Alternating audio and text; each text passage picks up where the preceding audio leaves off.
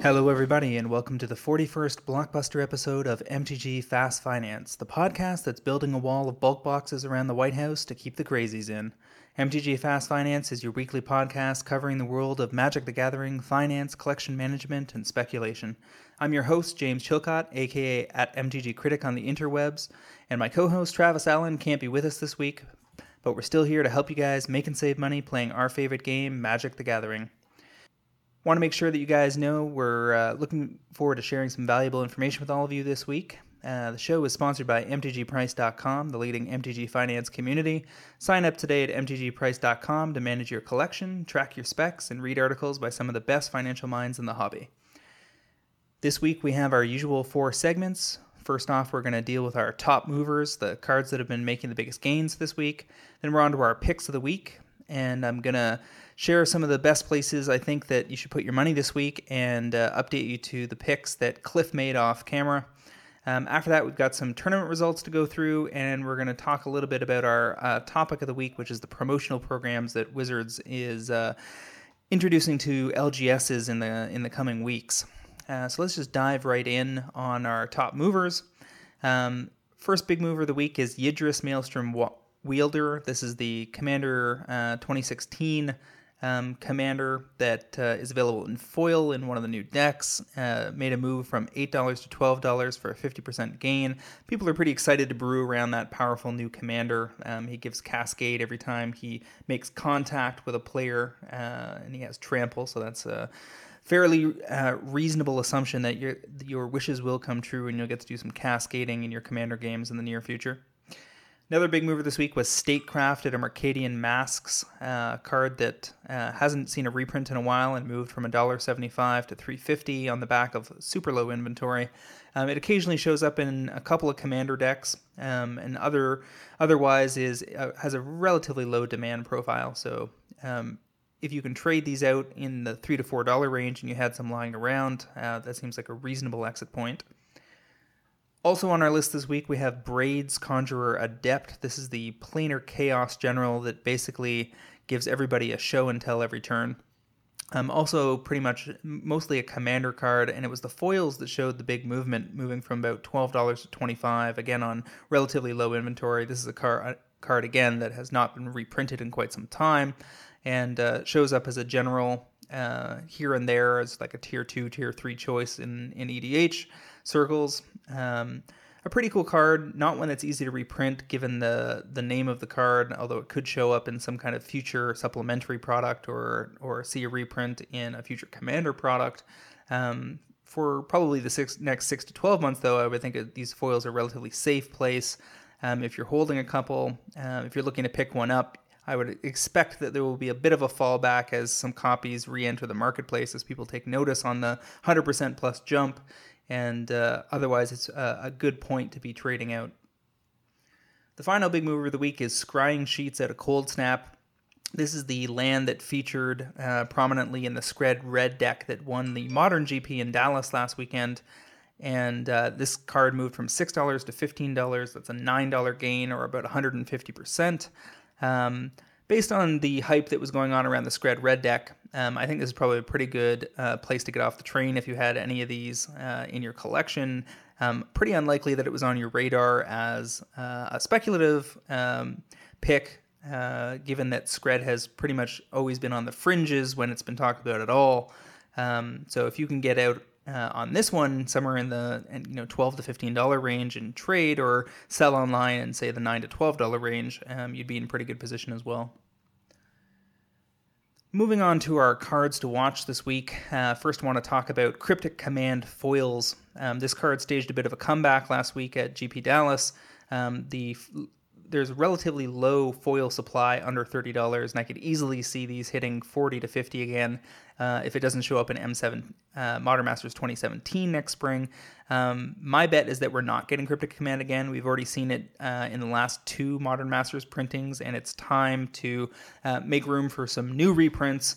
Um, and as such uh, both the Modern Masters 2015 foils as well as uh, the um, uh, promo foils, the textless ones that are out there uh, available under 40, are probably relatively safe places to put your money, especially if you think you're going to be playing with these in modern.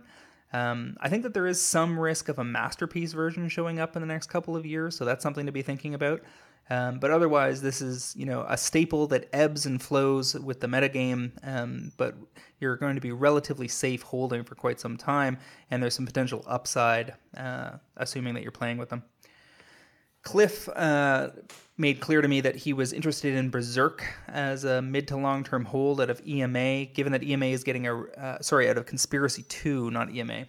Um, and given that Conspiracy was uh, probably opened relatively uh, in in relatively low volume in the late summer, sandwiched between uh, Eldritch Moon and uh, the release of Kaladesh, um, I wouldn't be surprised to see these, you know, 13, 14, 15 dollar copies move up into the 20 to 30 dollar range again. Um, and you know, Cliff made notes that it was, you know, the best pump spell ever, maximum uh, availability at current time, and unlikely to be reprinted again for a while.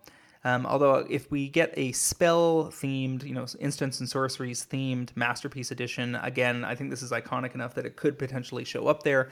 But it's amazing uh, in you know cube uh, and and certainly in decks like Legacy Infect that run uh, run the card. Um, so something to be keeping your eye out for. One, my second pick of the week is Smuggler's Copter Foils. Um, this is a uh, short to long term play um, hard to know if or when you would ever get a spike on this, but they're in relatively low supply for a fall set rare foil.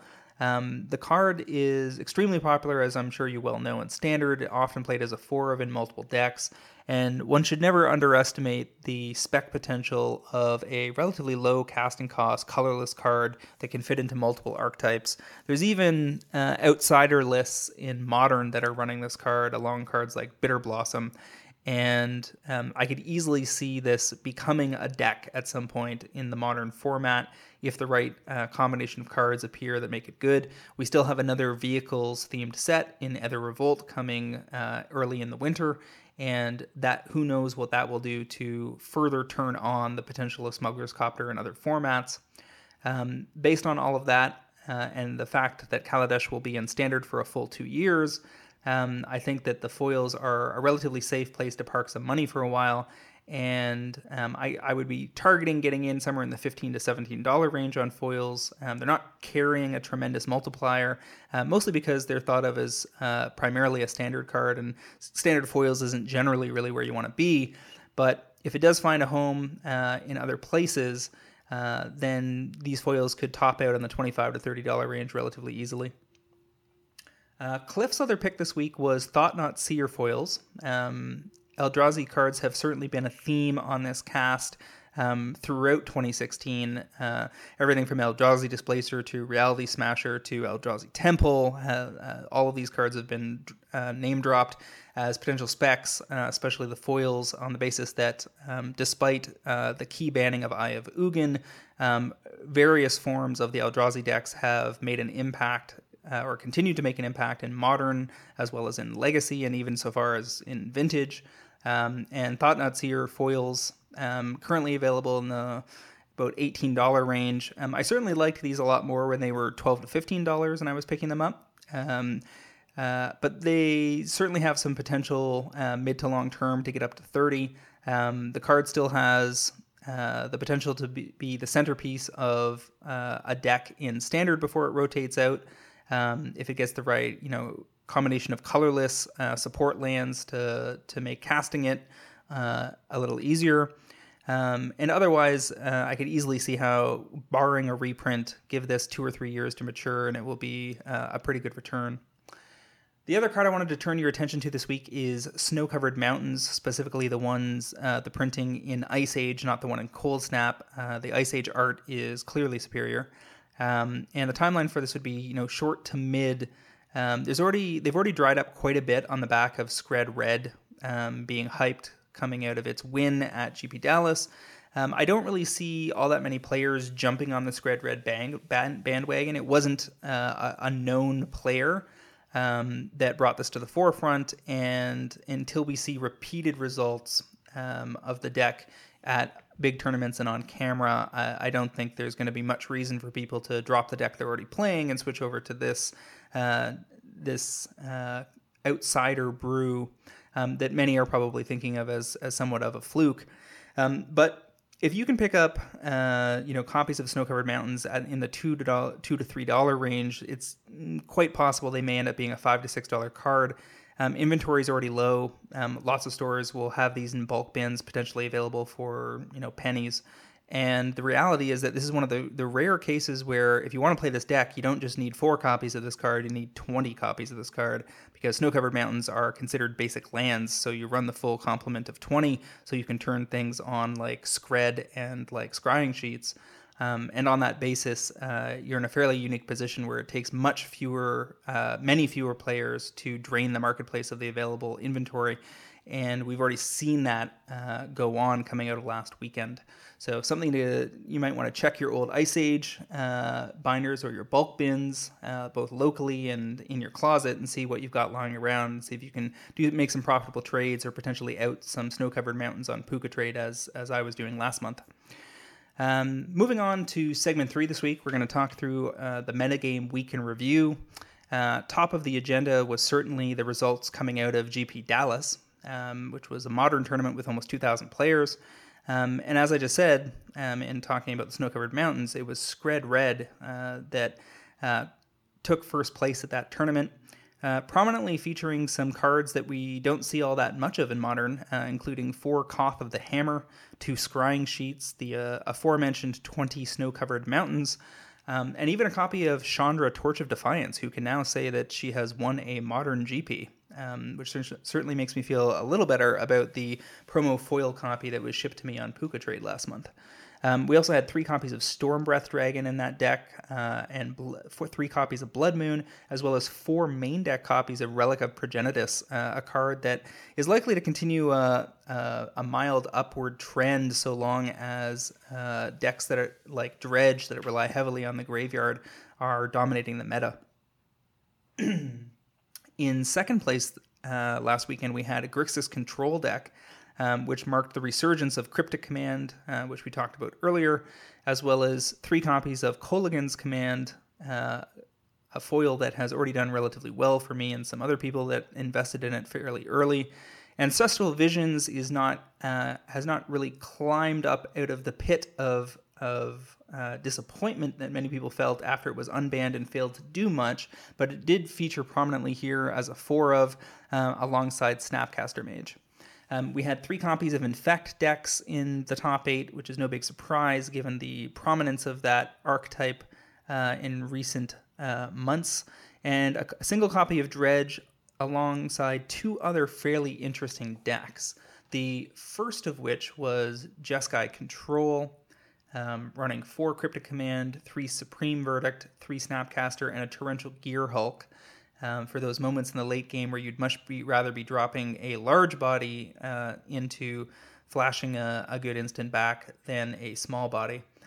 And there was also a Titan Shift list, which was kind of a merger of a Through the Breach list using um, Primeval Titan and a Valakut slash Scapeshift style list. It was running three Anger of the Gods, three Summoners Pact, the Primeval Titans, and four Through the Breach, as well as four main deck Chalice of the Void. Uh, a very interesting metagame call and a merger of two archetypes that would be worth keeping an eye on moving forward. As for the Star City Games tournaments last weekend, uh, the most interesting result was probably Reid Duke taking first in the standard uh, tournament that they ran with red white vehicles. Um, the rest of that top eight looked pretty much as you would expect with no big surprises. Uh, but I'm interested to see how things develop uh, in that standard metagame. Um, they're about due for a new deck to show up on the scene, but it's possible we'll have to wait till Aether Revolt to see anything truly interesting uh, rise to the top tier. Now, our topic of the week this week is uh, a discussion of the promotional efforts that Wizards is making um, in terms of what is being offered to local gaming stores, uh, your local LGS. Um, is probably getting a couple of interesting things you may want to pay attention to. The first of these is a, a reprint of Eternal Masters, Um, the limited edition uh, set from last summer that was put out um, with the intent of providing, you know, legacy, vintage, cubers, and EDH players with a variety of, of fantastic uh, older cards, uh, things like Wasteland and Jace the Mind Sculptor and so forth. And it's certainly a little bit surprising that just six months later, we're, we're hearing that Wizards has plans to put the set back into print. Now, the printing itself is, is intended to be limited. I heard from a couple of my vendor contacts that through Wizards directly, they will be getting uh, a few cases, and then through distributors, it'll really be up to the distributors to decide how to dole out the product. What this means is that we might only be getting, you know, anywhere from 5 to 20% additional Eternal Masters in the marketplace, but it also means that um, during the holiday season where uh, magic prices tend to take go through a bit of a lull as people sell off in pursuit of purchasing gifts um, and paying off credit card bills um, you may want to hold off on diving too deeply on any of the specs from eternal masters that you had in mind um, until we're a couple months past the reprinting um, where you may be able to get some great deals heading into christmas and into uh, early january. Um, so that's something to be aware of the other thing that's going on is that they're putting out um, these things called uh, buy a box and standard showdown booster packs, which are include one premium card from a currently legal standard set, including potentially Kaladesh Inventions or Zendikar Expeditions. Um, but not including double faced cards. And the inventions and, and, expeditions are supposed to show up in roughly one of 33 boosters, and most stores, I believe, are getting something like 40 boosters. So what the, what this really means is that each store is doling out um, a prize pack to people that either buy a, a, box heading into the holidays, potentially as a gift or or uh, in pursuit uh, of these premium cards, or they win a FNM or standard tournament um, at the store, and they you know one maybe two people at the store are going to get access to an extra invention or expedition not a tremendous amount of inventory being added to the marketplace, but definitely something to be keeping in mind as the environment continues to shift in favor of uh, additional reprints and uh, the the the end of traditional methods of uh, printing and reprinting that we got used to for many years. It is probably worth noting that these packs also contain two non premium cards that are either a rare or a mythic rare from a set currently legal in standard, and that's from Battle for Zendikar up through Kaladesh, which means that uh, rares and mythics across the board are also getting additional inventory from these packs um, that are going to be floating around uh, in the marketplace, uh, further suppressing uh, the prices in standard. And because this goes all the way back to Battle for Zendikar, um, cards like uh, Gideon, Ally of Zendikar, may have some downward price pressure on them uh, if they're released through these sets, because there's quite a few. Since the there are two non-premium cards in each of these packs, um, there's going to be many more uh, of the rares or mythics than there are of the inventions and expeditions. So that's something to be thinking of. I think the thing that we need to be most cognizant of here is that while these promotions are uh, net positive for most players, they represent a, uh, a an environment where Wizards is flailing around uh, trying to find solutions to what pr- is probably um, a combination of lowered sales um, or sets not meeting sales targets over the last year and or lowered participation in LGS events because remember that those DCI numbers we've all been carrying around for years that the LGS has on record um, generate all sorts of data that Wizards can crunch to get a, a sense of um, the participation levels at stores across um, the various regions. And when I see promotions like this popping out of the woodwork that we've never had before, um, it definitely leads me to believe that um, something is amiss um, at headquarters, uh, and it is potentially the harbinger of a downward cycle um, where we may see uh, magic going through a bit of a lull. Um, if that's the case, you can expect downward price pressure on most of your specs, and it's definitely something you should be keeping in mind. And uh, that's, for once, uh, a true MTG Fast Finance. Uh, without a co host, we have buzzed through pretty much everything for the week. Uh, that is a wrap for this week, folks. And you guys can find me as per usual on Twitter at MTG Critic, as well as via my weekly articles on MTGPrice.com. Uh, Travis Allen at Wizard Bumpin will be back with me next week. And I'd like to remind our listeners to check out the MTGPrice.com Pro Trader service. For just $4.99 a month or $49.99 per year, you can get early access to this podcast, fantastic articles by the best MTG finance minds in the business, and a sweet set of online collection management and buy list tools that will drive better returns and save you money playing Magic the Gathering. Really enjoyed the discussion between me, myself, and I this week, and I'll see you guys next week on another episode of MTG Fast Finance.